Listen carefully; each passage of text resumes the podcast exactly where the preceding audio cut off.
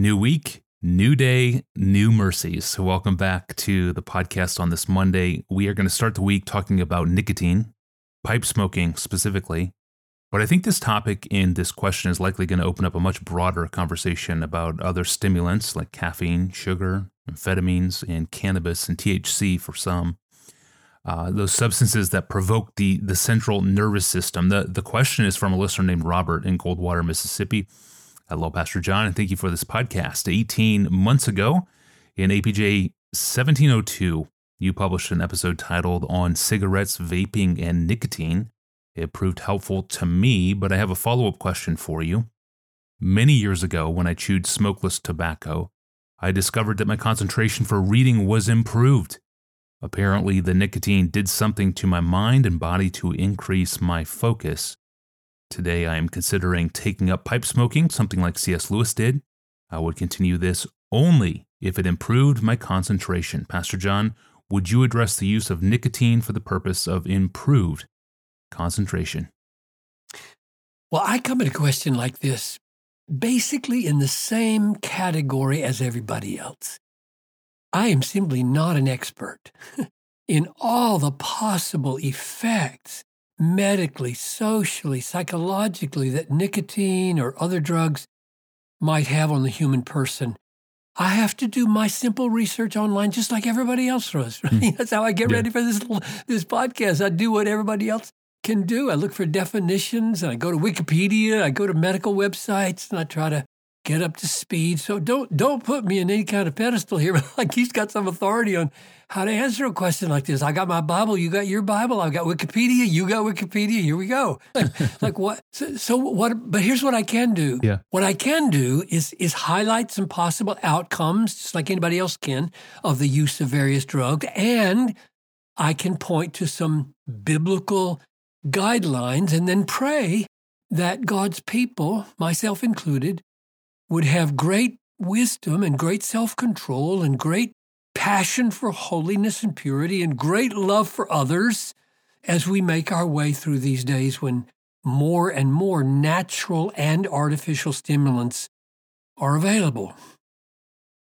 As I think about this question that, that he's asking about nicotine in particular, I'm going to broaden it out because here in Minnesota, a far more urgent question concerns cannabis, the constituent of uh, marijuana, and the relatively recent upsurge of cannabis infused drinks hmm. on sale for anybody wherever they have them, and they're available. And they're increasingly available with all different percentages of, of uh, cannabis. The marijuana like substance that goes into these drinks is called THC, which is short for an unpronounceable long scientific word, yeah. which you can see in Wikipedia. That's the psychoactive constituent of cannabis, and that's what's getting infused into all kinds of drinks and foods. If you if you read about the effects of THC, what you read is that there is a wide range of possible effects from heightened sensory perception. I think that's what Robert's talking about. Relaxation, sleepiness, dizziness, dry mouth, euphoria, depersonalization, derealization, hallucination, paranoia, decreased or increased anxiety. Now, the difference between smoking marijuana and drinking THC infused drinks is that when the drug is inhaled into the lungs, it passes quickly into the bloodstream, peaking in about 10 minutes and uh, wearing off in a couple hours. Mm. While cannabis infused foods and drinks may take hours to digest, and their effects may peak two or three hours and persist for up to six hours. So, Wikipedia. You think I know things? I don't know anything. this, is just all learned yeah. for this for this podcast.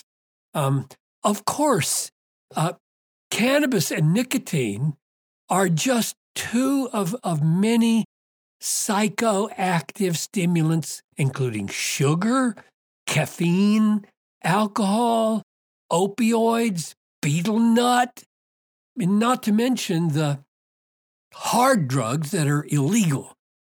Now, Robert says he used to use chewing tobacco as um, a way of getting better concentration, and he's thinking about um, taking up pipe smoking if it works for the same reason. And what's surprising in his question to me is that it didn't raise any of the downsides of tobacco. I mean, if you go to the Health and Human Services website online and just ask about that, here's what you read Chewing tobacco can cause many types of cancer, including cancer of mouth, tongue, gums, stomach, esophagus, bladder. Heavy users might also notice that their teeth can start to get worn down and sustained by chewing tobacco, which can also cause gums to recede. Regular chewing tobacco use is linked to higher heart attack risk too, since it is known to raise blood pressure and cholesterol levels. End quote. Hmm. And there are similar warnings for pipe smoking. So, for example, quote, cigar and pipe smokers are more likely to develop heart disease, stroke, lung diseases, than those who do not smoke. So you can do your own simple research, just like I do, um, on sugar. I mean, how serious is that? Or caffeine, or alcohol, or various preservatives, or in drugs and foods, all kinds of things that worry people these days. The New Testament does not solve these ethical problems of what we should eat, what we should drink, uh, how much or not at all. It doesn't solve these problems by giving us a list of, of foods and drinks that are lawful. It couldn't. It couldn't even foresee what was coming down the pike. The, the New Testament writers weren't given that kind of prescience. It addresses these things much more profoundly than giving us a list of foods that we should avoid or drinks that we should avoid. It deals with the nature of what goes into the body or comes out of the body, the nature of who we are as Christians, the, the nature of our body and our soul, the nature of our calling as Christians, and what life in the body is for, and how we personally relate to other people in regard to what we eat or drink. So here's my summary of biblical realities in the form of eight guidelines.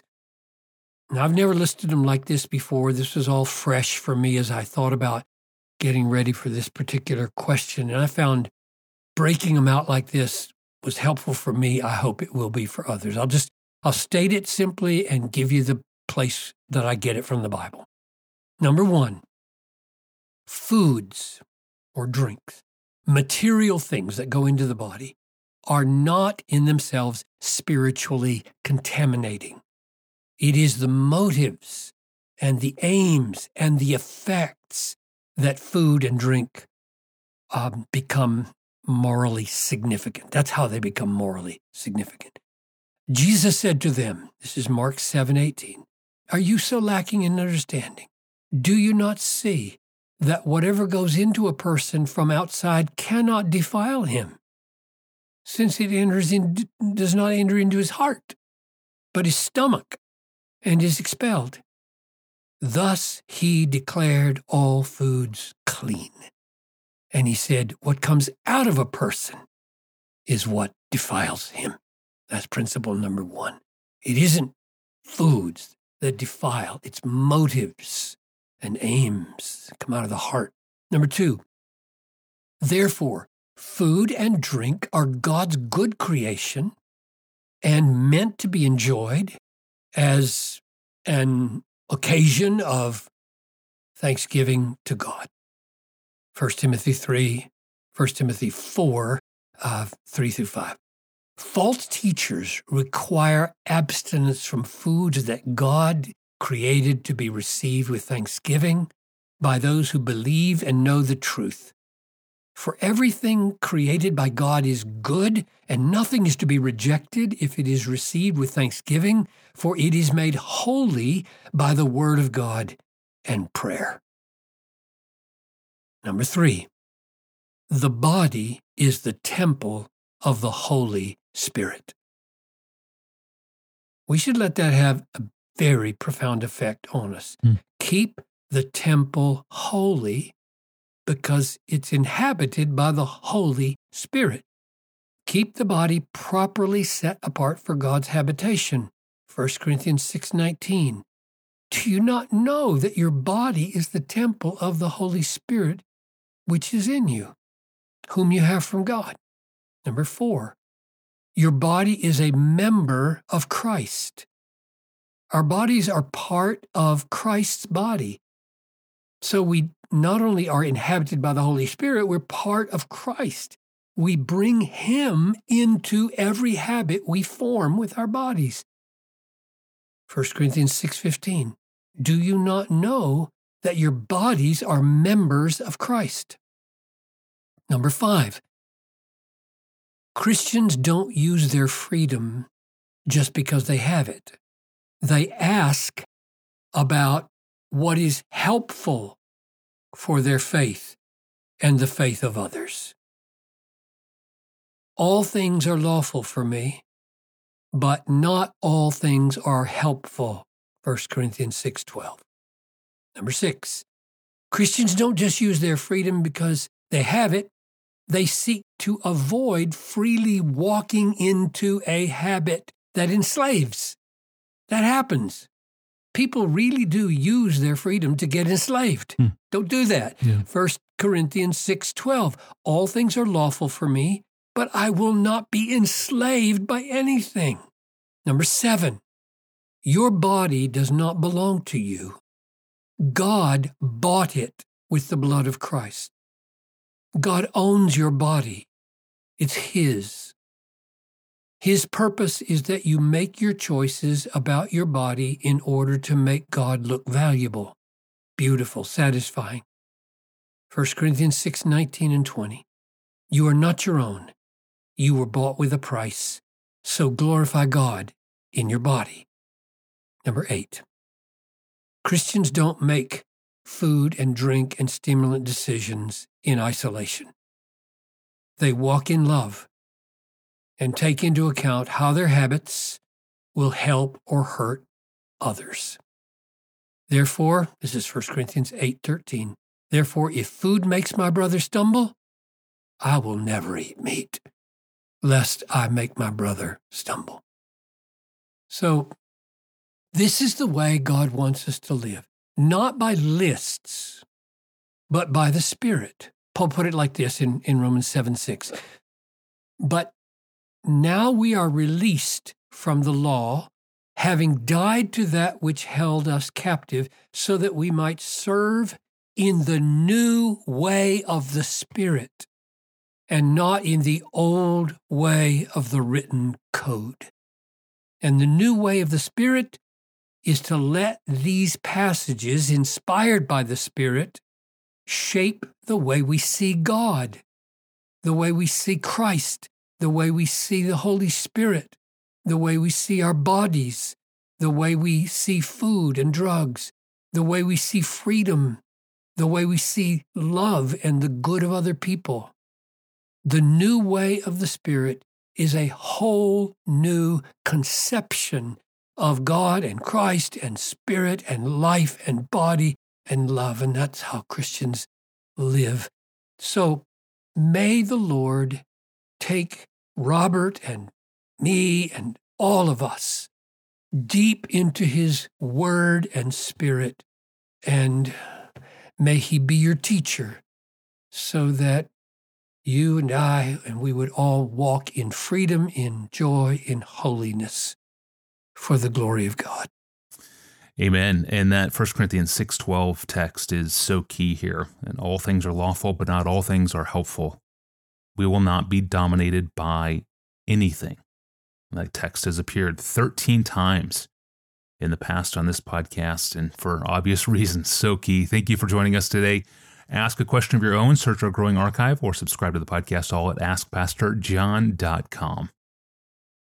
Well, speaking of stimulants like caffeine, sugar, nicotine, amphetamines, and cannabis and THC for some, it requires wisdom. So, where do we find understanding? Next time, we're going to look at the five steps for finding wisdom for life. That's up next. I'm your host, Tony Reinke, and we'll see you back here on Wednesday.